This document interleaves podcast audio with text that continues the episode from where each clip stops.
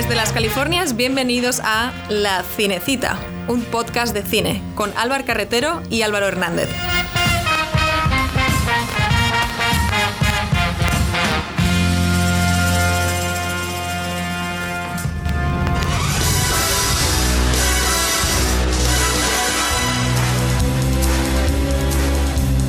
Si no reconocéis esta música propiamente, deberíais googlear James Bond o 007. Hoy en la cinecita, Álvaro y yo vamos a diseccionar al agente secreto al servicio de su majestad británica más famoso del mundo, una de las franquicias más longevas de la historia, con 25 películas oficiales. Hoy la cita será entre nosotros dos, fans de Bond, aunque en ángulos muy distintos. Que comience la cinecita. Y todo esto, Álvaro, lo hacemos porque acaba de salir finalmente el tráiler de No Time to Die, así se llama, ¿no? La nueva entrega. No hay tiempo para morir, mm, se titulará en español, creemos, pero sí, la han ido retrasando. Sí, como tantos otros títulos, pero por fin parece que se va a estrenar. Y sobre todo Álvar está particularmente ilusionado. No sé yo si por la película, no sé yo si porque se rumorea que es la última película de Daniel Craig. Álvar, cuéntanos. ¿qué- Gracias qué- Álvaro, gracias. Veo que, que te has adelantado a la que iba a ser mi primera película de esta noche para ti, porque hoy nos estamos entrevistando entre nosotros. Álvaro, ¿cuál es el James Bond que más odias y por qué es Daniel Craig? ¿No tienes un Bond favorito? No tengo, no tengo un James Bond favorito, yo creo que todos tienen su aquel. ¿Cómo? Eh, mira, yo crecí con Roger Moore. Para mí ese es como el original. Me vi todas las pelis del Roger Moore, bueno, troceadas. Me las ponía mi abuelo y siempre nos ponía pues las escenas de tollinas. Le gustaba mucho enseñarnos geografía por medio de los viajes exóticos de la gente de la MI6. Ahora todo el mundo viaja, pero en aquellos tiempos... Hubo un tiempo en que viajar a esos parajes tan, tan bonitos y, Y exóticos. con tantas bellas mujeres era como, wow, mira. Ya, efectivamente, Lo que quiero decir es que Roger Moore era el más dandy de todos los que ha habido, a veces eh, ra- rayando la, estupidez y el infantilismo desaforados. Y luego el que me, me costó más, sinceramente, fue adentrarme en Sean Connery. Me daba mucha pereza, me parecían aburridas esas películas y a día de hoy la filmografía de Connery, lo siento, pero uff, me, cuesta, me cuesta. Wow, wow, wow. ¿Veis, amigos de la cinecita, las cosas que uno tiene que escuchar al otro lado de las ondas? Vamos a ver, Álvaro. Yo nunca he visto James Bond como algo aburrido. Es decir, porque como tú has dicho, o sea, son películas que descubrimos de niños, en mi caso también troceadas, las ponían a veces en la tele, ahora es intempestivas. Yo me acuerdo que vi muchas en la televisión autonómica vasca, en la E ETV2. Wow, en euskera. No, no, no, que va, que va, en español. En el mundo, en el mundo nunca es suficiente va al País Vasco, ¿verdad? Sí, va a Bilbao, va a Bilbao, sí, brevemente, pero tampoco. Pero lo que voy, o sea, creo que la primera que vi, en serio, fue eh, Moonraker. From the most exotic locations on Earth, Moonraker will transport you to another world. Eh, y la vi en casa y, y estaba ahí sentado flipando. Digo, ¿pero qué, qué es esto? ¿Pero qué es, qué es Star Wars? ¿Pero por qué van al espacio? Y ahora sale el río y, y hay un tipo que tiene los dientes metálicos y muerde un cable de teleférico. And guess who's dropped in for a bite? Jaws is back. Y pasó por ahí mi madre y dijo, mira, mira, Álvarez, es James Bond, sí, sí, Roger Moore. Y digo, "Guau, pero qué maravilla, ¿no? Y luego así, pues también vi muchas muy troceadas hasta que dije, quiero saber más. No había internet en aquellos tiempos. Entonces fue un descubrimiento mucho más pedestre, mucho más eh, bonito. En los 90, en nuestra época, Álvaro, James Bond se empezaba a relanzar otra vez con Pierce Brosnan. Pero claro, a mí no me dejaba venir al cine a ver esas pelis. Vaya. Entonces, ¿tu padre no te las ponía? ¿Qué va? A poner mi padre esas. Mi padre ponía otras cosas como pelis bélicas y westerns. Mi padre tampoco me ponía James Bond. Mi padre, de hecho, no le gustaba que viéramos James Bond con mi abuelo. Pero, o sea, mi abuelo siempre nos ponía las partes que podía más o menos ver un niño, de peleas y persecuciones. Ah, pero, y pero todo si los esto. niños, pero vamos a ver, si James Bond, eh, diseccionándolo en el tiempo, te das cuenta que no había ni un triste pezoncete. Entonces, había mucha violencia y era una violencia muy transparente, ¿sabes? No era gore, no hay muertes muy que digas. ¿Cómo que no? Salvo en licencia para matar, que le explota a uno la cabeza dentro de una cámara a presión.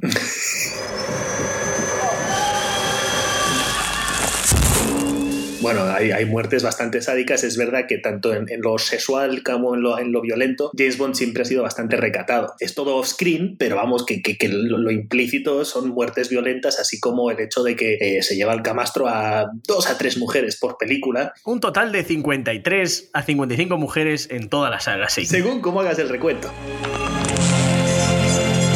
All the things I do for England.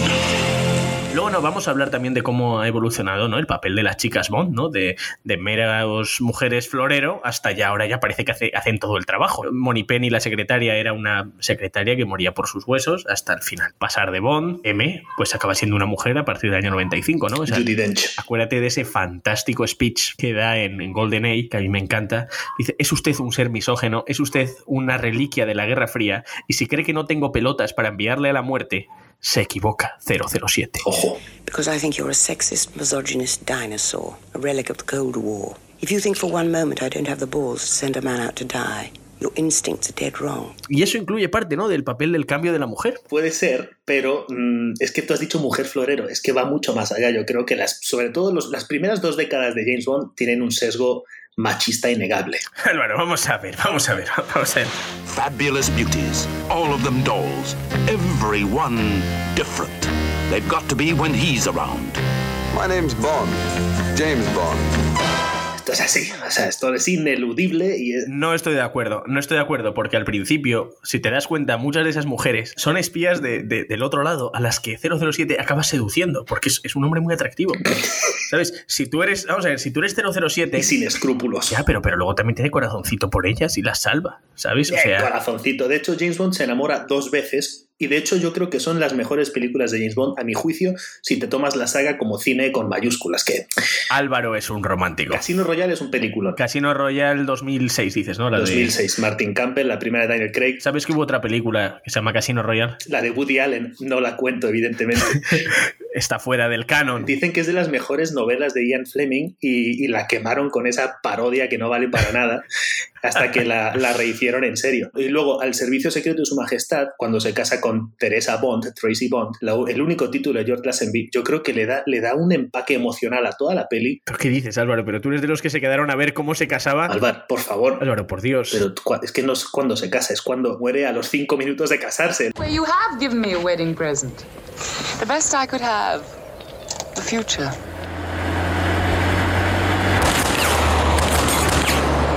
It's Blofeld. Blofeld. La acribilla Telly Sábalas desde un coche, Eh, sí. que es el mejor Blofeld, por cierto. Sí, sí, sí. It's all right. It's quite all right, really. She's having a rest. We'll be going on soon. Pero vamos, dices que se enamora de, de, de- de Vesper, ¿no? Y oh, la que lía parda. eh. Eva Green, gran, gran chica Bond. Mirad, eso es lo único que puede redimir a, a Daniel Craig como James Bond, porque tiene esa cara de chimpancé tabernario. Pero Álvaro, es que tienes que irte a los orígenes, Álvaro. Es que Casino Royale vuelve a las novelas de Fleming. Pero vamos a ver. Y es un hombre rudo, tosco. Y lo digo porque lo he escuchado por ahí. Yo en mi vida he leído una novela de Ian Fleming. Yo tampoco he leído ahí en Flaming jamás. No vamos a dárnoslas aquí de listos. El guionista de Chitty Chitty Bang Bang, por cierto. Eh, gran peli, por cierto. Mira, yo, yo lo único que he leído así de, de, de Ian Fleming, lo que pasa es que sí que él tuvo bastante conflicto al principio con los, con los productores, con Broccoli, que fue el, el- productor original, porque creó una imagen mucho más sofisticada, mucho más galanesca de 007. De hecho, Ian Fleming murió cuando estaban a punto de estrenar, creo, eh, Goldfinger.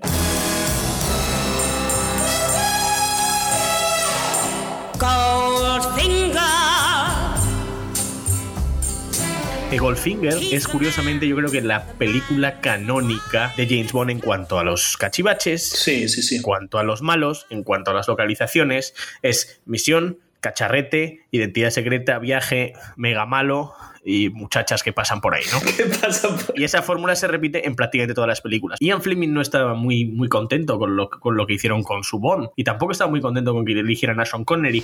Shocking. Pero mira, el imaginario es que el primer Bond es Connery, por supuesto, y que es un poco el que marca ese estilo en todos los demás. Depende porque yo creo que cada generación tiene como su Bond. Nosotros de pequeños era, era Pierce Brosnan, Qué grande Pierce, qué, qué maravilla. A mí me encantaba Pierce Brosnan. que era un término medio bastante bueno. Estaba entre lo carismático y, y te- y era frío y sin escrúpulos cuando tenía que, ser, que serlo. I'm just a professional doing a job. Me too. Menos mal que Ian Fleming se murió entonces antes de ver el, el Roger Moore, porque ahí sí. pues igual, igual sí. Álvaro, ¿te acuerdas cuando me contabas en Belagua en plan? Decías, mira, Roger Moore Álvaro siempre tenía ese golpe así, hacía ¡zaca! Es verdad. Ese golpe de karate así, así, ¡zaca! Es que esa es otra cosa. Cada Bond está muy arraigado en su tiempo, en cierto modo. O sea, Roger Moore era el Bond de los 70 cuando las pelis de Kung Fu. Entonces, Roger Moore peleaba como un karateca y mal logrado. Te pegaba con el canto de la mano abierta y te dejaba seco. Exacto, así. Tenía esa voz de, de Constantino Romero, que eso también le da una gravitas importante en castellano. Cuando alguien te persigue esquiando a 60 kilómetros por hora con la intención de meterte una bala en la espalda, no tienes tiempo de fijarte en su cara. ¿Cuál era la peli en la que empiezan, de hecho, como en un templo de karate y no sé qué? El- era el, el hombre de la pistola de oro en Tailandia o por ahí. Efectivamente, que era, que por cierto era el fantástico Christopher Lee. Come, come, Mr. Bond. You get as much fulfillment out of killing as I do, so why don't you admit it? I admit killing you would be a pleasure. Era Christopher Lee, efectivamente, que curiosamente era pariente lejano de, de Ian Fleming. Algo curioso. ¿En serio? Sí, sí, sí. Francisco Scaramanga, gran villano. Gran villano, sí. ¡Eh! Has dicho antes que no salen pezones en la saga de Bond. Scaramanga sale verdad. y tiene tres pezones. Pezones femeninos, Álvaro, pezones femeninos. Ah. Puedes ver espaldas, Oh, puedes ver espaldas, ves el pechete de lado. Entonces, claro, Álvaro, mira, y esto es, y esto hoy día, hoy día con internet y los niños que consumen todo tipo de cosas tristemente y todo es demasiado ya en la cara. Cuando uno veía estas películas era como un poco también ese despertar, Álvaro. Yo también lo quiero ver así, de decir, de decir, jolín, mira todas estas cosas, ay, estas muchachas, ¿no? Entonces era como más infantil, era más, era más. Recuerda que yo tengo un approach a Bond mucho más provinciano, ¿no? En ese aspecto. Que lo de las mujeres es que es un capítulo que da mucha tela, porque antes estaba revisitando escenas de, Gold, de Goldfinger y hay una escena que es, que es palmaria, que no es que sean mujeres a las que trata con, con ese machismo del que hablamos, sino que las objetiviza, pero hasta puntos realmente eh, eh, eh, ridículos. Hay una escena en, Gold, en Goldfinger en la que se está, está ahí morreándose con una de sus chicas Bond y por detrás, o sea, la chica lo que está haciendo es distrayendo a Bond, porque por detrás viene un henchman, viene un Un maloso. esbirro con una cachiporra dispuesto a noquear a Bond. ¿Y qué hace Bond? Bond eh, ve en el reflejo de la pupila de la chica a la que le está dando un beso, ve el reflejo del esbirro detrás de él y se da la vuelta, gira a la chica y la utiliza para absorber el golpe de cachiporra. A la chica. Pues eso, es decir, mejor la muchacha que la mejor la muchacha que, que, que James. Eso, Vamos a ver. ¿Tú con quién estás aquí, eh? That gun looks more fitting for a woman. You know much about guns, Mr. Bond? No, I know a little about women. Luego van evolucionando. Mira Bárbara Bach. Bárbara Bach, La espía que me amó, ¿no? efectivamente, son, son mujeres que se van haciendo sofisticadas. Se vuelven espías, se vuelven eh, parte de la historia, se vuelven mujeres mucho más interesantes. Y, y al final, sí, eh, no vamos a negar que, que eran otros tiempos y hoy día, pues no son temáticas o son cosas que, que vayamos a volver a ver en pantalla y me, me parece muy bien eso. Pero eso no quita, eso no quita, no tenemos que cancelar las pelis de Bond, como hay mucha gente que está diciendo por ahí. Sí, Bond ha sabido sobrevivir y adaptarse a los tiempos, a veces más por necesidad que por convicción. No, yo creo que por, por ambas dos, porque al final es un inglés y los ingleses son unos pragmáticos barra piratas. Eso te iba a decir, Álvaro. Cuando hablas de Bond, hablas de, de todo el imperio británico con una reverencia que no se corresponde con el tono que le dedicas a dicho imperio cuando hablas pues, de él en, en un contexto más histórico, en un contexto más de colonias de ultramar, esas cosas. Efectivamente, y esa es la magia del cine. O sea, yo respeto mucho a Bond en ese aspecto, porque dices, joder, mírame a mí, aquí aplaudiendo a un inglés. Porque si te das cuenta, Álvaro, hay mucha... estoy, Hay mucha estoy eh, obnubilado, estoy hechizado de verdad. eh, hay otro inglés al que respeto mucho que es a Lord Baden-Powell, fundador del movimiento Scout. ¿eh? Un señor. Seguro que hay alguno que otro más, Álvaro. Seguro que sí. Freddie Mercury, Churchill. We shall defend our island, whatever the cost may be. We shall never surrender. Has sacado un tema muy interesante, ¿no? Que es la geopolítica en Bond. Años 60, Inglaterra ya está perdiendo las colonias, está en, en liquidación, en desbarrate total. Hemos ganado la guerra, pero nos hemos arruinado, ya no pintamos nada. Entre después de la crisis de Suez, ya sabéis que el Reino Unido no pinta un carajo. Eh, Estados Unidos y Rusia dicen, ¿pero qué hacen aquí estos, estos antiguos? Entonces, al final, para muchos, eh, James Bond era una especie de motivo de orgullo muy curioso, ¿no? Para Sí. esta idea romántica de un agente británico que sí, que por supuesto trabaja con la CIA, quieren evitar esa confrontación de entre bloques, entre comunistas y capitalistas, crean una, una organización criminal malvada que es Spectra, que es la que sale en las, las primeras películas, y hacen pues eso, mega villanos que quieren destruir a todo el mundo en general. No doubt you have realized the splendor of my conception, a necklace of death about the earth. 50 globes, each releasing its nerve gas over a designated area. Yo creo que Ian Fleming era uno de estos amantes del colonialismo en un tiempo en el que ya estaba obsoleto el colonialismo como tal, ¿no? Sí, Eh, Inglaterra ya no era lo que era y quería darle ese toque. de hecho, Ian Fleming, sabes que pasó gran parte de su vida en Jamaica. Efectivamente. Underneath the mango tree, me honey and me come watch for the moon. En una mansión en, en- en lo alto de, una, de un monte de selva. ¿Y sabes cómo se llamaba esa mansión? GoldenEye. Te gusta el dato, ¿eh? Me gusta el dato, Álvaro. Era amante de las aves y desde GoldenEye observaba las aves de la selva jamaiquina, apoyándose mucho en un libro de ornitología escrito por un tal. Tú lo sabes, Álvar. James Bond. Sí, es Álvar. Qué cutre es que, que el espía más grande de todos los tiempos en la historia del cine le haya robado el nombre a un Ornitólogo. Pero es fantástico. De hecho, mira, eso es lo genial. Si al final, mira, al final las pelis de James Bond, quiero decir, no, no son pelis para pensar. No son pelis. Y eso es lo que me, fastidia un poco ahora con las últimas de Daniel Craig, que le quieren dar esa especie de trasfondo de por qué hace las cosas en un mundo en las sombras y no sé qué. Y hay de Skyfall y en, Quantum of Solace, creo, o, incluso en la de Casino Royale. Tiene esa M en plan, tenemos que justificar con el gobierno por qué estamos haciendo estas cosas y, y darle un poco de, de empatía. You stormed into an embassy. You violated the only absolutely inviolate rule of international relationships. And why? So you could kill a nobody. We wanted to question him, not to kill him. For God's sake. y tienen que hacer a los malos un poco como, como grises, ¿no? no, A ver, eres malo, eres malo, bien y mal. James Bond bueno, malo, malo, ya está. O sea, porque y esto es un gran debate que tenemos tú y yo, que yo digo que el nuevo James Bond es como Jason Bourne, pero con smoking. Y ese es el problema de Daniel Craig, que se cargaron esa esencia popera, chula, desenfadada y, y elegante que tenían todos los Bonds anteriores. Vale, metes mucha más acción, es fantástica, pero pones a Daniel Craig, que no es un hombre el que tú digas, oh, qué atractivo. No, no, sí, vale, está cuadrado, está cuadrado, pero mide 1,25 y no, ¿sabes? ¿En serio es tan bajito? No lo sé, no lo Creo sé. que mira 1.25, Álvaro. No es, no es Peter Linklage. ¿no? Es un gran actor, no estoy quejándome del actor, Álvaro. Pero, ¿sabes? James Bond es un tipo encantador, es un Brosnan, es un tipo simpático. Daniel Craig siempre va gruñendo, va con esa cara de ornitorrinco. ¿Ornitorrinco? Sí. Vodka martini. Shaken or stirred? Do I look like I give a damn? Entonces, imagínate que soy un malo, Álvaro, y veo, a- y veo a Daniel Craig y digo, sí, me acuerdo de ese tipo con cara de mala leche. Igual ese es el, el- el- el- el espía. No, no tienes que acordarte de un espía. Yo creo que eres injusto con Daniel Craig. Sí tiene un aspecto un poco de, de- de jugador de rugby irlandés, pero oye, eso puede ser parte del papel también. O sea, es un gruñón con licencia para matar. Pero James Bond tiene que seducir, Álvaro. Hombre que no lo hace, hombre que no lo hace. Hombre, ¿por qué? Porque al final es una película, ¿sabes? Normal.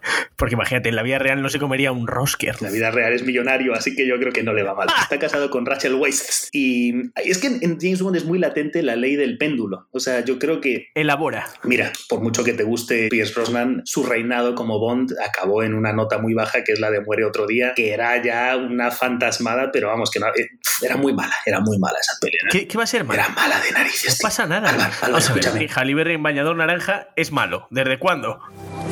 Magnificent view. It is, isn't it? A eso voy, a eso voy, Álvaro. Es que cuando hablamos de Bond es un fenómeno que se presta tanto a la deconstrucción que no acabamos hablando de las pelis en sí, acabamos hablando de Halle Berry en bañador, de que este gadget de Q, de que este coche, de que este reloj, de qué canción es mejor, de qué... O sea, que vamos a analizar las pelis en sí. Vamos a analizar las pelis en sí, venga. Muere otro día es patética. Es una peli, pero es un insulto a la inteligencia. Más allá Muere de otro que día la vi en el cine y me encantó. La vi con 13 años, la vi con mi amigo Álvaro Peña, ¿eh? ¿eh? Y, salimos en plan, pues vale, pues es una peli de James Bond. Tampoco voy aquí a ponerme como te pusiste tú cuando salimos de ver Interstellar, ¿eh? Que cómo te pusiste. Eh, matraca, me diste. Porque no sé qué, porque, eh, porque joder, porque Eso es otra historia, Álvaro. Yo salgo de una peli de James Bond puedo decir, bueno, bien, pero es una peli James Bond y por eso pongo ahí ese límite, ¿vale? Es una peli James Bond, no me espero aquí que sea, yo que sé, ocho y medio o, o Rocco y sus hermanos, ¿sabes? Pero en es una peli serio, James Bond. en serio, un coche invisible. Fantástico, se les fue la olla, se les fue la Se les olla, fue lo la grande. olla a Camboya cuando surfea eh, sobre ese tsunami glacial.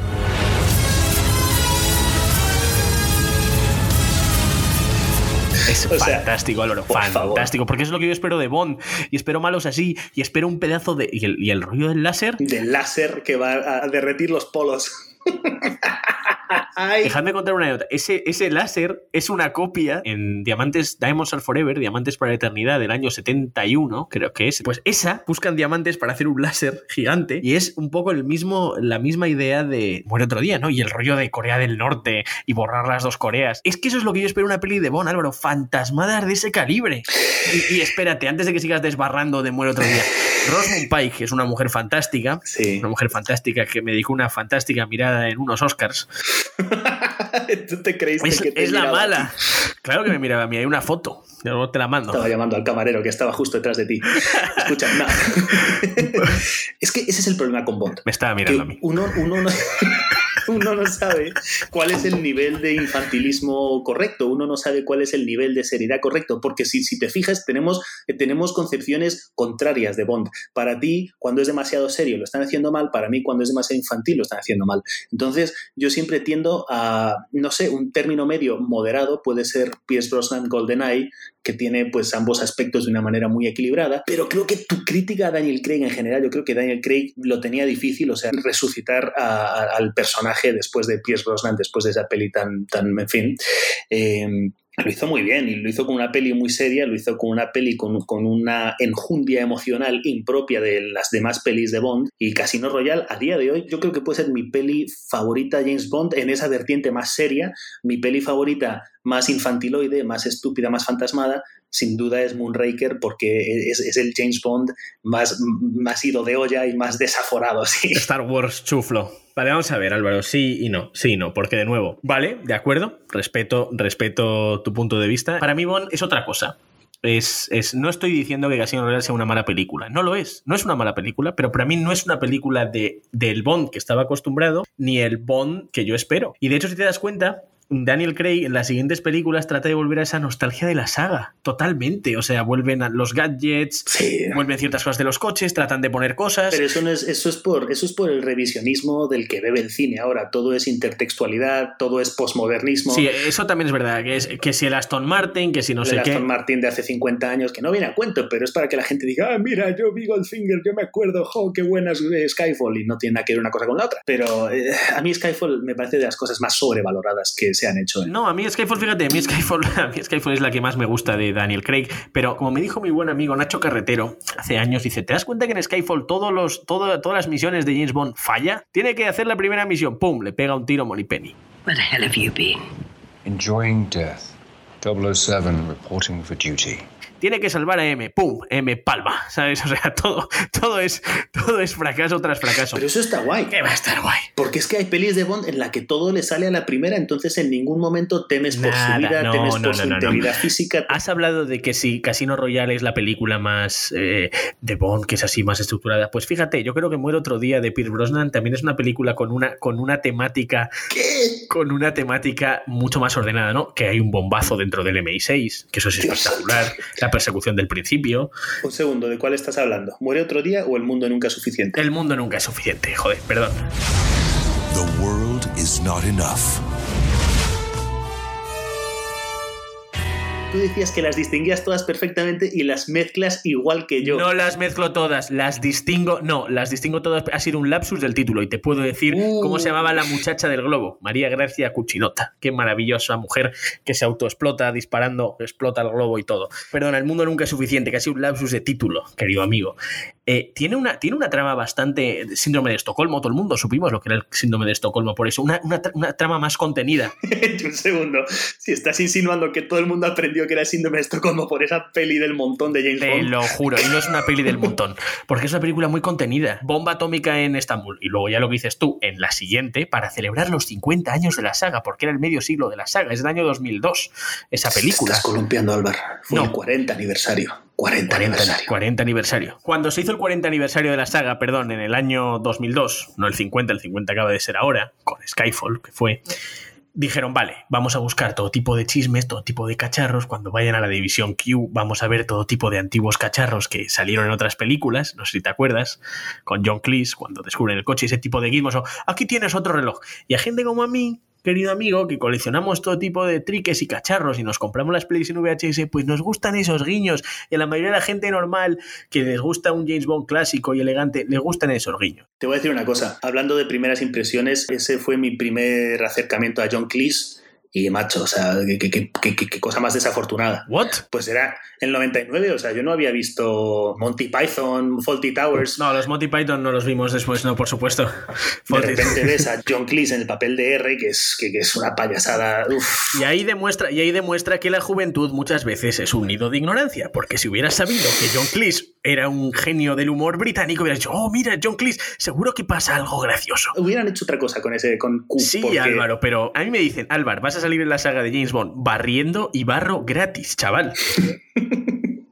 Dicho eso, no me gusta el Q nuevo, el que es así todo jovenzuelo y hipster, no, tampoco lo veo. Es que Lesmond Lewin era como la presencia que, que cohesionaba, no sé, 40 años de películas de Bond al final, o sea. Behind the headlights, Stinger missiles. Excellent. Just the thing for unwinding after a rough day at the office. Need I remind you, 007, that you have a license to kill, not to break the traffic laws? I wouldn't think of it.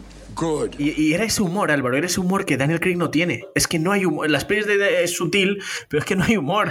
Sí tiene humor, sí tiene humor. Sí, es un humor muy sardónico, pero sí, Daniel Craig sí tiene sus cascarrillas. ¿Crees que me importa la bebida? Ra, ra, ¿Crees que me importa? Coño, no, tío, eres James Bond, eres un hombre encantador. James Bond era esa seducción, era ese, era ese, era ese savoir-faire. Es, te estoy robando la cartera y me vas a dar las gracias. Era eso. Ese ser- eso es ser espía, porque James Bond es un espía, no es, no es Schwarzenegger, no es Demolition Man. Eh, un respeto. Mira, y eso es otra cosa que queremos hablar. James Bond huye de todas esas películas de acción de los 80 que tanto nos gustan y nos encantan, porque era otra cosa. Era esa sofisticación, era el smoking, también era vender relojes. Tú sabes, y esto lo hemos hablado también, que el cine de acción en el siglo XXI se renueva con Jason Bourne, con esa saga. Sí, se renueva para mal, he de decir. Pero en cuanto a las secuencias de acción, yo creo que han dejado un pozo y un legado muy nocivo en cuanto a cómo se graba la acción. Y ahí sí te puedo dar el beneficio de la duda. No, no recuerdo ahora con claridad un poco el estilo visual, el tratamiento de las secuencias de acción. Yo creo que sí era bastante más nítido, era Las secuencias de acción de Jason Bourne son muy parecidas a, casi- a los Casino Royale, a los Quantum of Solace, o sea, seguro que hasta las... No, Quantum of Solace es otra peli, que es un, es un churro de peli, pero... Exacto, porque intentaron hacer una cosa súper ahí mental y no sé qué y no sé cuál, y fue como, ¿qué estoy viendo? Sí. Las cuatro pelis de Daniel Craig las de amalgamar así en una. Sí, sí. Perdón, tres, tres, ¿no? Son, ves, es que la- las de Craig sí que las mezcló. Es que la linealidad, la continuidad de la saga Bond en general es, es bastante farragosa. Porque hay veces que no sabes, un segundo Blofeld está muerto, un segundo pero M no era un hombre, un segundo pero, o sea, es muy así. Eh, Pero James Bond estaba casado, de repente sale Roger Moore. Dale con que estaba tumba. casado, que está casado cinco minutos. Ya lo sé, pero es que se casa con George Lazenby y luego sale Roger Moore visitando la tumba de Tracy Bond. Entonces esas cosas que dices un segundo, hay como una secuencia ahí un poco cogida con las pinzas. Por eso te digo que tampoco hay que tomarse tan en serio ciertas cosas. La saga Bond es, es lo que es en ese aspecto, ¿no? Y luego también es- hay algo que no podemos negar, que es una joya del marketing. Sí. Former SAS types with easy smiles and expensive watches. Rolex. Amiga.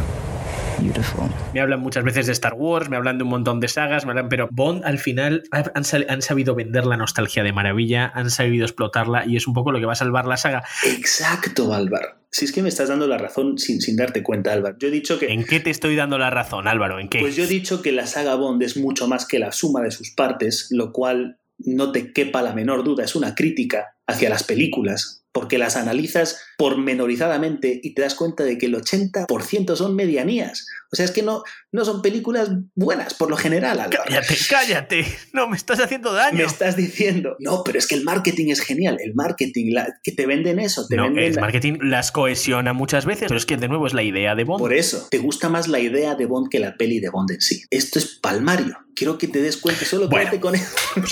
Bueno, perfecto. Bueno, Álvaro, yo No, creo pero- que pero ha llegado al... al- Cuéntame, Álvaro, o sea, realmente ponte a decir cuántas pelis de Bond realmente dirías que son clásicos, que tienen alguna escena de acción realmente. Vale, te las voy- te, te puedo decir un montón. Mira, vamos a ver. Operación Trueno. Toda la escena de lucha submarina es un hito en el cine. Antes de eso no se había hecho nada así. Año 64 fue y, y de hecho est- estuvo en los Oscars esa película, ¿vale? O sea, todo hay un montón de innovaciones técnicas en la saga Bond que están ahí. Otra que es clásica como película individual que la gente salva cuando hace las listas grandes, Goldfinger. Pero yo creo que es más, eh, salvan por ser, como has dicho, más canónica que, que una peli así peliculaza. Es una muy buena película, Álvaro. Está bien. Es una muy buena película. Está bien. Es seminal, como dicen, o sea que marca un poco la fórmula. Pero de ahí a decir Otra que es- buena película de acción también que yo creo que es independiente. No, no, no, me has preguntado. Me has preguntado. GoldenEye. También ese resurgimiento de la saga en los 90. Y otra también, que es la que te gusta a ti, porque como película es Casino Royale. ¿Me lo estás haciendo como concesión para que me calle de una vez? O... No, no te estoy haciendo como concesión. Porque realmente te gusta Casino Royale. Porque me has dicho que, que Daniel Craig te parece un orangután. No. Vamos a ver, Álvaro. No, que aunque no me guste, puedo entender que tenga valor para pues, pues, gente como tú, que es como, ¡wow! ¡Qué maravilla! Pues mira, ya no hace chistes machistas y, es, eh, y le importa un carajo el cóctel que toma. Álvaro, me he reconocido en tu imitación. Enhorabuena. Pero no, que más allá de que haga chistes, a ver, no te creas que ahora me gusta Bond de repente porque ya no es machista. Créeme que esa es la menor de mis preocupaciones. O sea, Álvaro, ten cuidado. Sí, es el episodio 4, no queremos que nos cancelen tan rápido. El caso es que eh, a eso voy, a eso voy, que nos gusta Bond, pero estamos más enamorados de- de- del folclore de Bond en general que, que de títulos en concreto. Eso es así, Alba. eso es- Sí, eso, sí, sí, eso, eso te lo doy. Y luego, por ejemplo, vamos a ver, voy a hacerte una serie de preguntas rápidas sobre 007 para que veamos que ese folclore sigue vivo. Pistola de 007 en todas las películas. Buah, no en todas, no es en todas, pero te puedo decir que eh, estila una Walther PPK. Y lo sé por los videojuegos, Álvaro, porque los videojuegos de Bond, ojo, también son historia. Walter PPK, ¿qué? 762. Ah, bueno, es que ya modelo de catálogo y año tampoco te sé decir. Walter PPK. 7.65 mil with a delivery like a brick through a plate glass window. The American CIA swear by them. Thank you, Major Brother. Thank you, sir. Any questions, 007? No, sir. All right, then. Pero acuérdate, acuérdate, acuérdate que en, ¿en ¿cuál fue esta? La de la de la de Michelle Yeon. El mañana nunca muere dice, "Oh, la nueva Walther, le pedí aquí que me trajera una nueva." ¿Qué te crees que Walther no está pagando pasta? Hombre, bueno, hombre. siguiente pregunta. Dos marcas icónicas de vehículos que ha utilizado James Bond. Aston Martin, obviamente, pero el cuerpo me pide contestarte BMW, pero te voy a decir Lotus, el Lotus de Diamantes para... No, de la espía que me amó, que se tira al mar y de repente se convierte en una fantástica maqueta, o sea, en un submarino. Maravilla. Qué maravilla. Can you swim?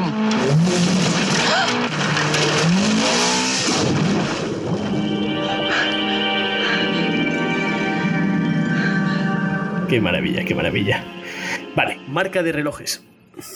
Viceroy, ¿no? ¿Qué coño? Viceroy, que no es Julio Iglesias. Viceroy no. No, no, no, no. Omega, Omega, Omega. Yo, no tengo, yo no tengo ni papa de reloj. Ya sé que no eres, no eres muy relojero. Si algún día veis a Álvaro con un reloj en la pulsera, disparadle, porque no es Álvaro. No, es Omega, pero curiosamente es Omega en, a partir de Pierce Brosnan, pero antes era Rolex, que pagó una millonada. De hecho, Rolex es la que llevaba en las novelas también, gran marca suiza. Y luego utilizó Seiko muchos años. O sea, cuando empezó a hacerse grande en Asia, Seiko pagó en un par de pelis, ¿no? Por ejemplo, introducciones como el reloj calculadora, este tipo de cosas, ¿no? Que empezabas a verlos en, en películas de los Y 80. de hecho hay muchos gadgets memorables de Q que son, están basados en el reloj, o sea, son cosas que controla desde el reloj. Hay uno que tiraba dardos, en Moonraker precisamente, ¿no? Sí, y relojes. No, el que hacía así decía, "Eh", tiraba un dardete. Y acuérdate del láser, el láser era cojonudo, tío. Yo, yo- vamos, esos relojes son chulos. ¿Qué láseres? Que hay muchos láseres en James Bond. Son todos láseres, Álvaro. Láser de reloj, láser de Está el reloj. láser de Goldfinger, está el láser con el que abre una compuerta en la presa en GoldenEye, Sí, sí, sí, sí. está el láser con el que derriten los polos, son todos láseres, Álvaro.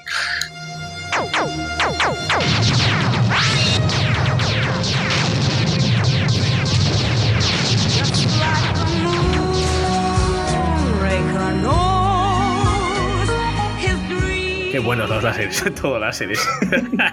Eso, y James Bond, ¿te has dado cuenta de la cantidad de veces que sale James Bond esquiando? Sí, esquía un montón. Esa era otra pregunta, Álvaro, te me has adelantado. Perdón, perdón, adelante. No, no, no, está bien, está bien, está bien. Iba a decir deporte alpino favorito. El esquí, efectivamente. Álvaro, si recuerdas, Timothy Dalton ha llegado a, a esquiar en una caja de contrabajo en una de sus pelis, ¿no? Efectivamente, no era esquí, estaban des- desliando en alta tensión, efectivamente. Alta tensión. Que por cierto, típico título así como ochentero, noventero de ¿cómo- ¿cómo se dice Leading Daylights? Eh, creo que significa alta tensión. De otro episodio de traducciones de. Y por último, la bebida de James Bond, por supuesto. Aparte de que me las pones muy fáciles, te voy a decir Nesquik, pero porque la duda ofende, claro que me la sé. Un martini agitado muy seco. Can I get you something, sir? Vodka martini, shaken, not stirred. For the gentleman, Vodka martini, shaken, not stirred. Vodka martini. Shaken, not stirred. Would you get me a medium dry vodka martini? What a Shaken, not stirred. Que por cierto, hay otra discusión que tiene que ver con la traducción, porque shaken not stirred debería ser agitado no mezclado, y en castellano siempre dice mezclado no agitado. O agitado no removido, porque varía según películas. Por eso, pero quiero decir que ahí también hay- habría que meterse ahí a discernir, ¿no? ¿Cuál es la porque, realmente? porque somos unos snobers. Bien, Porque bien, supongo que si James Bond va al País Vasco, va a Bilbao, como, como hiciera en El Mundo Nunca Suficiente, tú eres el camarero que le atiende antes de que se meta a su misión. ¿Y qué le pones, tío? Y le doy un guantazo a mano abierta que le mando a Hermo así, ¡pas! Sí, aquí tenemos tortilla y churros. ¿Qué me Unos pinchos, pero qué, qué, qué, qué martini ni qué martón. Anda. Un pacharán. Fíjate, un pacharancito, pero fíjate, fíjate, James Bond es otra cosa. En un montón de sitios en los que viajaba, probaban las bebidas propias del lugar. Y otra cosa, fíjate, una cosa buena de James Bond que sí que ha dejado de hacer. James Bond ya no fuma. Sí, es verdad, fumado. De hecho, la escena icónica, la la- en la primera, cuando dice Bond, James Bond, I admire your luck, Mr. Bond. James Bond. ah, Sean Connery, el acento de Sean Connery sí es muy clave. Of course. Pero está en el casino y está, está fumando. Está encendiéndose un piti. Efectivamente, y de hecho, fíjate, es algo que ha dejado de hacer. Bond ya no fuma. Hubo críticas cuando en otro día están en Cuba y se fuma un puro porque dicen está en Cuba, pero, pero ya no ha vuelto a fumar. 007 no ha vuelto a fumar. Y es otra cosa, Álvaro. Es un ejemplo a seguir. Nota para los que no nos conozcan en persona, Álvaro y yo solemos trasegar cigarros puros de vez en cuando. De vez en cuando. Pero bueno, de vez en bueno, cuando. No fuméis, no fuméis. La moderación, chicos. Y, y yo creo que llegamos a un punto seminal de nuestro podcast, Álvaro, que es la conjetura. ¿Hacia dónde va James Bond 007 en un país donde, como Inglaterra, Reino Unido, que ya está ahí Brexit, ya, ya no está en otra cosa, eh, pierde, ha perdido relevancia también en el plano internacional, eh, estamos en un mundo mucho más políticamente correcto, donde matar, eh, pues al final, pues eso siempre ha sido malo, pero uh, un asesino a sueldo del gobierno, uh, ah, no lo hemos visto nunca, oh. ya no sabemos hacia dónde va esto. Entonces, Álvaro, ¿hacia dónde va James Bond? Vamos a conjeturar un poquito en la cinecita. Bueno, yo creo que como has dicho antes, James Bond desde, desde que surgiera, de hecho, es un poco anacrónico en el, que, en el sentido que ya en los años 60 está un poco haciendo memoria de un imperio británico decadente o que directamente ya no existe. Entonces yo creo que realmente James Bond ya no se vende por ese frente, es otra cosa, una cosa mucho más globalizada, una cosa menos estrictamente inglesa. Ya no, también es que James Bond fuera de la Guerra Fría lo pasó mal, o sea, cuando cayó el muro de Berlín, entre Timothy Dalton y GoldenEye fueron siete años y una peli de Bond y ya parecía que nunca iba a volver. Seis años, sí, efectivamente, sí. Mm, very good, Mr. Bond. You've been to Russia. Not recently. I used to drop in occasionally. Shoot in and out. It's very different now. A land of opportunity. Pero bueno, o sea, una, ha demostrado la saga tener una resiliencia y una adaptabilidad a los tiempos que yo creo que, que echen lo que le echen, pues va a hacer. Te das cuenta que en las últimas seis películas de James Bond, bueno, desde probablemente desde Muere otro día, en todas, James Bond está como, me voy a jubilar, sí, no, me voy, me estoy ya que me voy, pero no me voy, te quitamos el estatus doble cero, eh, sí, vuelves, he Sí. fallado. Eh, Ese rollo como de jubilación, ya James Bond está viejuno, hay que justificarla en el siglo XXI, en este mundo que ya no es Forgotten Country británico, es lo que dices tú, ¿no? Entonces, reinventarán la saga de alguna manera. Yo creo que sí, que ciertos puristas se echarán las manos a la cabeza. Yo, como te he dicho, que al final. eh, Yo creo que tú te vas a echar las manos a la cabeza, Álvaro. Mm, mira, Sí. ya me eché las manos a la cabeza lo suficiente con Daniel Craig, o sea que ya. ya- es Es que decir, todo el cambio de actor supone un bandazo de un tipo u otro. Desde que de repente es muy serio, también hubo revuelo porque Daniel Craig es rubio. O sea, había gente que decía que James Bond no puede ser rubio, lo cual... Y calvo. Y bueno, calvo era Sean Connery en todas las pelis, Álvaro. Pero Sean Connery le pusieron una fantástica moqueta en la cabeza y yo no me di cuenta hasta que tú me lo dijiste cuando estábamos preparando este episodio. Estuve Vaya, un par de noches siento, dándole vueltas. De nada. Bueno, pero en, en Nunca digas nunca jamás, ahí se ve que es un tupe muy cutre. Esa es una película maldita que no está en el canon de las películas Bond. No hablamos de esa película. No hablamos de esa película. Solo hablamos de Kim Basinger esa película. Vale, está para verla. Y Rowan Atkinson también sale, tiene un papel ahí Sí. curioso. Bueno, el futuro. Yo creo que seguirán saliendo pelis, seguirán cambiando de, de Bond. Ojalá pongan, a- mira, que sea que sea un poquito más gracioso, porque sí que es verdad que cuando llegó Daniel Craig, un montón de, de amantes de Bond clásicos dijeron, ¿dónde está el humor? Y salieron un montón de parodias de películas chorra de agentes secretos que buscaban un poco ese homenaje. Pregúntale a Paul, a Paul Feig y esas cosas. Es tan sui generis la, la saga de James Bond en general que obviamente siempre ha habido parodias. ¿Y sabes qué he descubierto, Álvaro? En el 67 salió una, una parodia de James Bond, que era una coproducción con Italia y no sé qué países turbios de Europa, protagonizada por Neil Connery, el hermanísimo de Sean Connery. Es muy cutre. pero tenemos que, tengo tenemos que, pasar. que mandarme ese tráiler.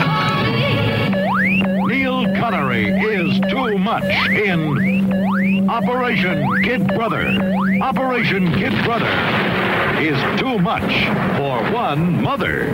Es fascinante. Y ves que es, es que es literal, es un James Bond de hacendado, porque es el hermano que se parece, pero es como en cutre, ¿sabes?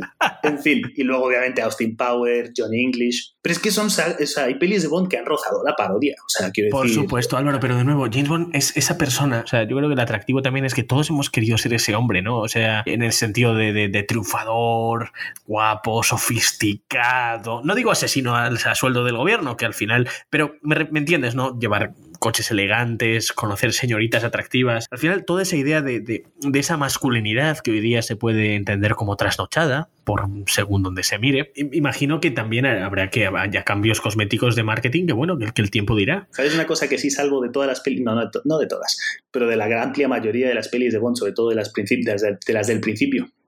¿Qué salvas? Las, las bandas sonoras, las Oh, canciones. La música en 007, Álvaro. Qué maravilla de canciones. Eh, sobre todo las de John Barry, que me parece un pedazo de compositor.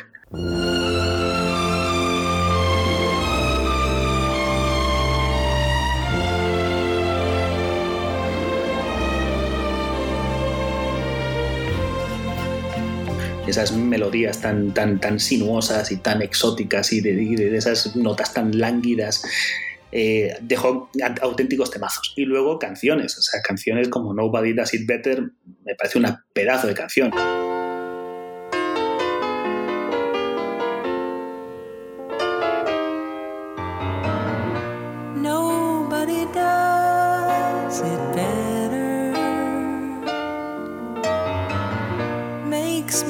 Y luego ha habido artistas desde Louis Armstrong a Matt Monroe, eh, Shirley Bassey, eh, Paul McCartney, Duran Duran, o sea, todos han, han contribuido al, al sonido de Bond eh, en ese sentido me parece que sí es una saga muy, muy reseñable en lo, en lo musical. En lo musical te doy totalmente la razón y aparte de la música es algo que he comentado antes que James Bond ha sido muy innovador en los efectos especiales y era algo que te quería comentar.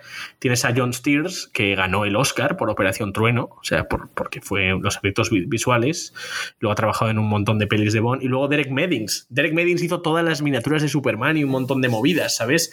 Y creó el Lotus submarino ese que tanto te gusta y Chris Corbull, que es otro pedazo de los más famosos de efectos especiales y todo ese tipo de cosas, hicieron todos los efectos especiales, por ejemplo, de, de- del Batman de Nolan, ¿sabes? Hizo Sí. también los de GoldenEye, hizo los de la momia, o sea, los efectos especiales en las pelis de Bond siempre han sido cutting edge, ¿ves? Me estoy tirando aquí un Bueno. anglicismo a lo grande. Es así, o sea... Tengo que decirte que Han sido muy... O sea, no en esa época, no... Tú, Álvaro, tú y yo siempre hemos sido los que en el cine gritamos ¡Es una maqueta! Pero es maquetas muy chulas. A mí GoldenEye me pareció espectacular. O sea, yo he visto ese making of un montón de veces, cómo los mix, que eran preciosos, y cómo construyen Savernaya, la base rusa. Y me... Un segundo, Álvaro, los mix, los mix es en GoldenEye, ¿no? Sí. En bueno, es que GoldenEye, sale sí, sí. mix al principio de, del Mañana Nunca Muere. Sí, pero los de Mario Grave son mix, son distintos. Son mix eh, chinos, por lo tanto, mo- modelos anteriores. Comunistas, por eso explotan cuando le empotran al copiloto en, la, en, la, en el fuselaje de abajo del... sean- Tenías que sacarlo del puto fuselaje. ¿eh? Tenías que. Bien, Es, voy que es a- genial, esta escena es genial. O sea, vamos a recordar, pongámonos en situación, James Bond eh, eh, se mete en un MiG Get out of it, James. y cae un, cae un misil, explota todo.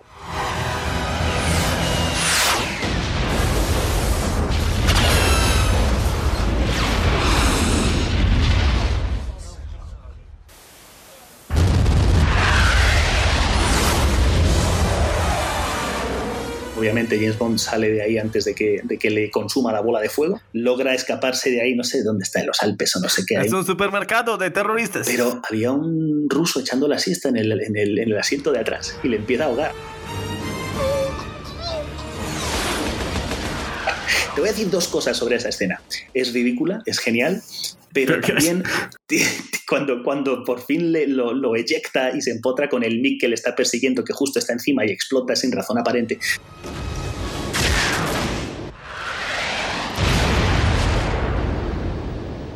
Backseat driver.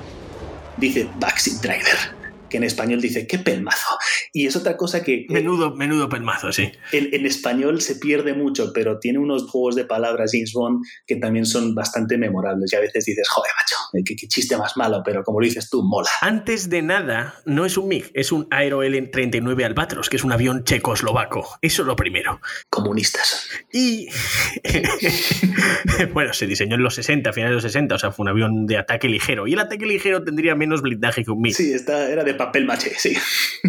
Al final, no, le empotran toda una silla del copiloto, o sea que sí que puede ser creíble esa escena. si tú lo dices. Y es una escena fantástica. Pero bueno, es una escena que. Volviendo a los efectos visuales, yo me quedo más que con los efectos visuales, que también hay mucha retroproyección y a veces queda un poquito cutre, pero mm, me quedo con los stunts. Los stunts de James Bond, hay algunos que son realmente chulos. Sí, sí, sí, sí, sí. Desde. ¿En qué película le quita un paracaídas a otro en plena caída? Moonraker. Moonraker, ¿no? Se nota que todo está grabado de verdad. Cuando salta los cocodrilos. Eso también es de verdad, eso te iba a decir. Eso es exacto, cuando saltan los cocodrilos corriendo, sí, cha, cha, cha, Está una serie de cocodrilos y yo veo, esos son cocodrilos de verdad. Eso es en Octopussy, ¿no? En Octopussy sí, en la India, sí. ¿En la India o en.? No, es en Nueva Orleans, ¿no? No, esa, la de que estás confundiéndote con Solo se vive de dos. No, no, solo se vive de dos. Te estás confundiendo. tú No, calla, con la primera de Roger Moore. Esa es la primera de Roger Moore. Eh, la espía que me amó. No, no, No, la Roger eternidad. No. No. Ah, ah. Voy a buscar mi guía. Las mezclas todas como yo. No. Pero yo lo admito y tú no. No. Vive y deja morir. Tu live and let die. live que and una- let die, McCartney. Chan. Live and let die.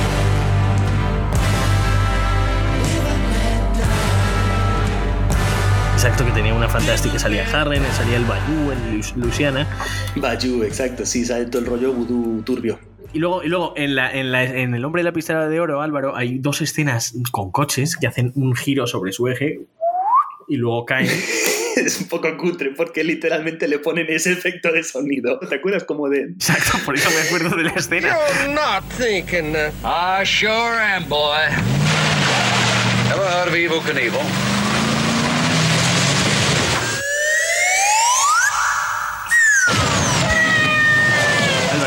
¿Quién es tu villano o, o número dos del villano favorito? Bien, villanos, Blofeld te diré que me parece un poco villano de Chichinabo. No me gusta Blofeld. Eh, más que me gusta mucho como esbirro, me gusta más eh, Odd Job. Me gusta. El por de- supuesto, pero, pero Goldfinger es un grandísimo villano. Es un buen O sea, villano, está bien, está bien. ¿Esperas que hable? No, señor Bond, espero que mueras. Eso está muy bien. Do you expect me to talk? No, Mr. Bond, I expect you to die. mi villano favorito, sin duda, es Senia Onatop, Álvaro. Femke Jensen. Senia Onatop, que es Famke Jensen, que. ¡buah! ¡buah! madre mía. Xenia Sergeyevna Onatop. On the top? Onatop. ¿Qué, qué dices? Pero madre mía, pero si te da un tortazo y te viste torero, pero, pero mírala, y luego ahí disparando. Y, ¿Y qué me dices de Mayday? Esta cantante negra magnífica que era Grace Jones, creo que era. Grace Jones. Que al final se acaba convirtiendo en buena. Sí. Y era una, una tipa grandota. Ahí Roger Moore parecía tu abuelo. ¡Eh, soy Roger, Moore, te voy a pegar. Uf. Era Roger Moore ya eh, casi Sí, sí, con sí. muletas. En plan, en plan, hola, soy. Bueno, no estaba tan, No tan estaba mal. tan mayor, pero se había hecho un lifting. Parecía que le tenían, tenían los párpados pegados con celo. y Tenía una mirada bastante siniestra por todo lo que se había hecho. Y de hecho, Roger Moore se sentía un poco ya perro verde porque estaba con chicas que podían ser su hija y lo llegó a decir y que por eso dejó el papel. O sea, le ofrecieron hacer una más y dijo, no, esto ya es demasiado. Pero es la película en la que más chicas se lleva al camastro. Ah, sí, ¿eh? Wow, la que Álvaro. 58 No lo sabía. años, o sea. ¿Tenía 58 años él? 58 años. Roger Moore es el Bond que más tarde empezó a hacer de Bond. Con 45 años acabó con 58. Es mayor que Sean Connery por dos años. Era del 28. Es el único que ha muerto a día de hoy. Fallecido, sí. Espero que Sean Connery nos dure muchos años. Amén. Fue su 90 cumpleaños hace poco. Bueno, y yo creo que por terminar me gustaría recomendaros a todos un documental buenísimo que está en Hulu sobre la vida de George Lazenby, que fue uno de los Bonds que solo hizo una película. My name's Bond. James Bond. The new Bond. Suppose I were to kill you for a thrill. The different 007.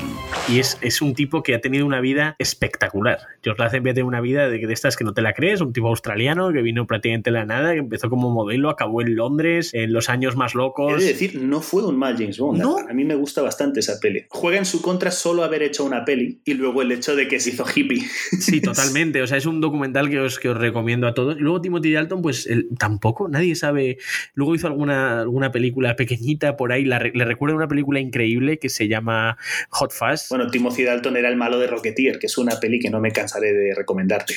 Ah, sí, que aún no he visto. Pero es verdad que pocos actores han salido de la sombra de Bond. Solo Sean Connery ha tenido realmente una carrera a la altura o incluso mejor después de haber interpretado a Bond. Oh, por supuesto, sí. Todos los demás se quedan un poco por el camino. Bueno, a ver, eh, Pierce Brosnan, ya sabes que venía de hacer Remington Steel, que fue una serie, fue una serie mitiquísima. Sí, pero después que ha hecho Mamma Mía, o sea, no. Bueno, ha hecho películas más pequeñas, hizo una película muy bonita que se llama Evelyn, es una película irlandesa, él, él era un hombre de familia, un hombre muy discreto. Sí. O sea, no es por quitarle mérito, pero desde luego no llegan a esas cuotas de celebridad que alcanzan con Bond. Y Daniel Craig al final, lo que pasa es que Daniel Craig es un muy buen actor de método, Álvaro. Entonces, eh, Daniel Craig, por ejemplo, en Cuchillos Fuera, Knives Out, hace un papel fantástico. Luego hizo Cake, otra película. O sea, Sí. es muy buen actor de método, Daniel. Múnich. Sí, sí, acuérdate de En Camino a la Perdición, era el, era el malo. Sí, exacto, exacto, exacto. Entonces, sí, Daniel Daniel Craig yo creo que tendrá vida más allá de Bond. Ese sí, Sí, sí yo creo que sí. Y, y no, mira, yo no, no tengo nada contra él, simplemente es como dentro de ese tema Bond.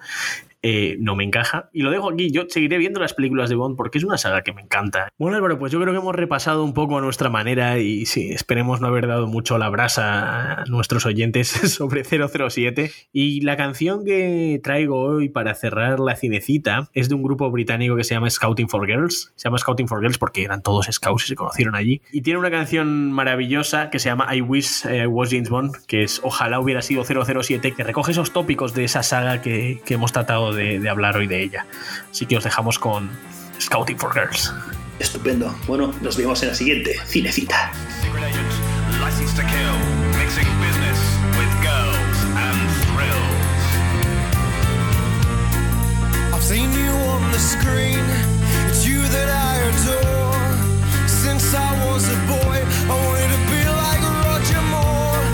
A girl in every port and gadgets up my sleeve.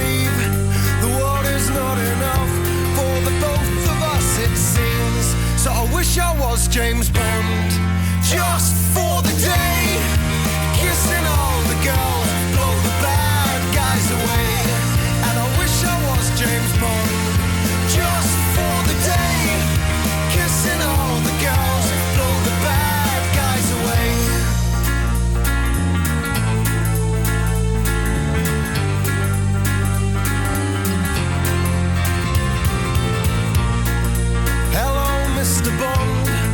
I've been expecting you. Martini in your hand, and that eyebrow that you move. Don't take this the wrong way. I know it might sound odd. I'm the next double O. I'm the right man for the job. So I wish I was James Bond. Just for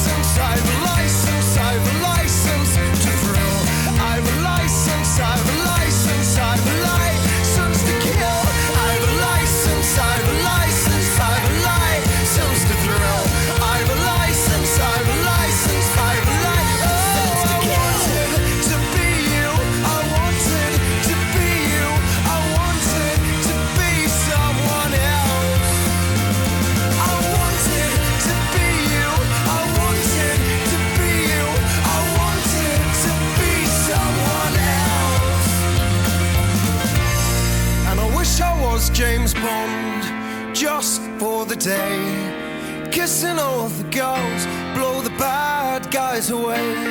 And I wish I was James Bond just for the day.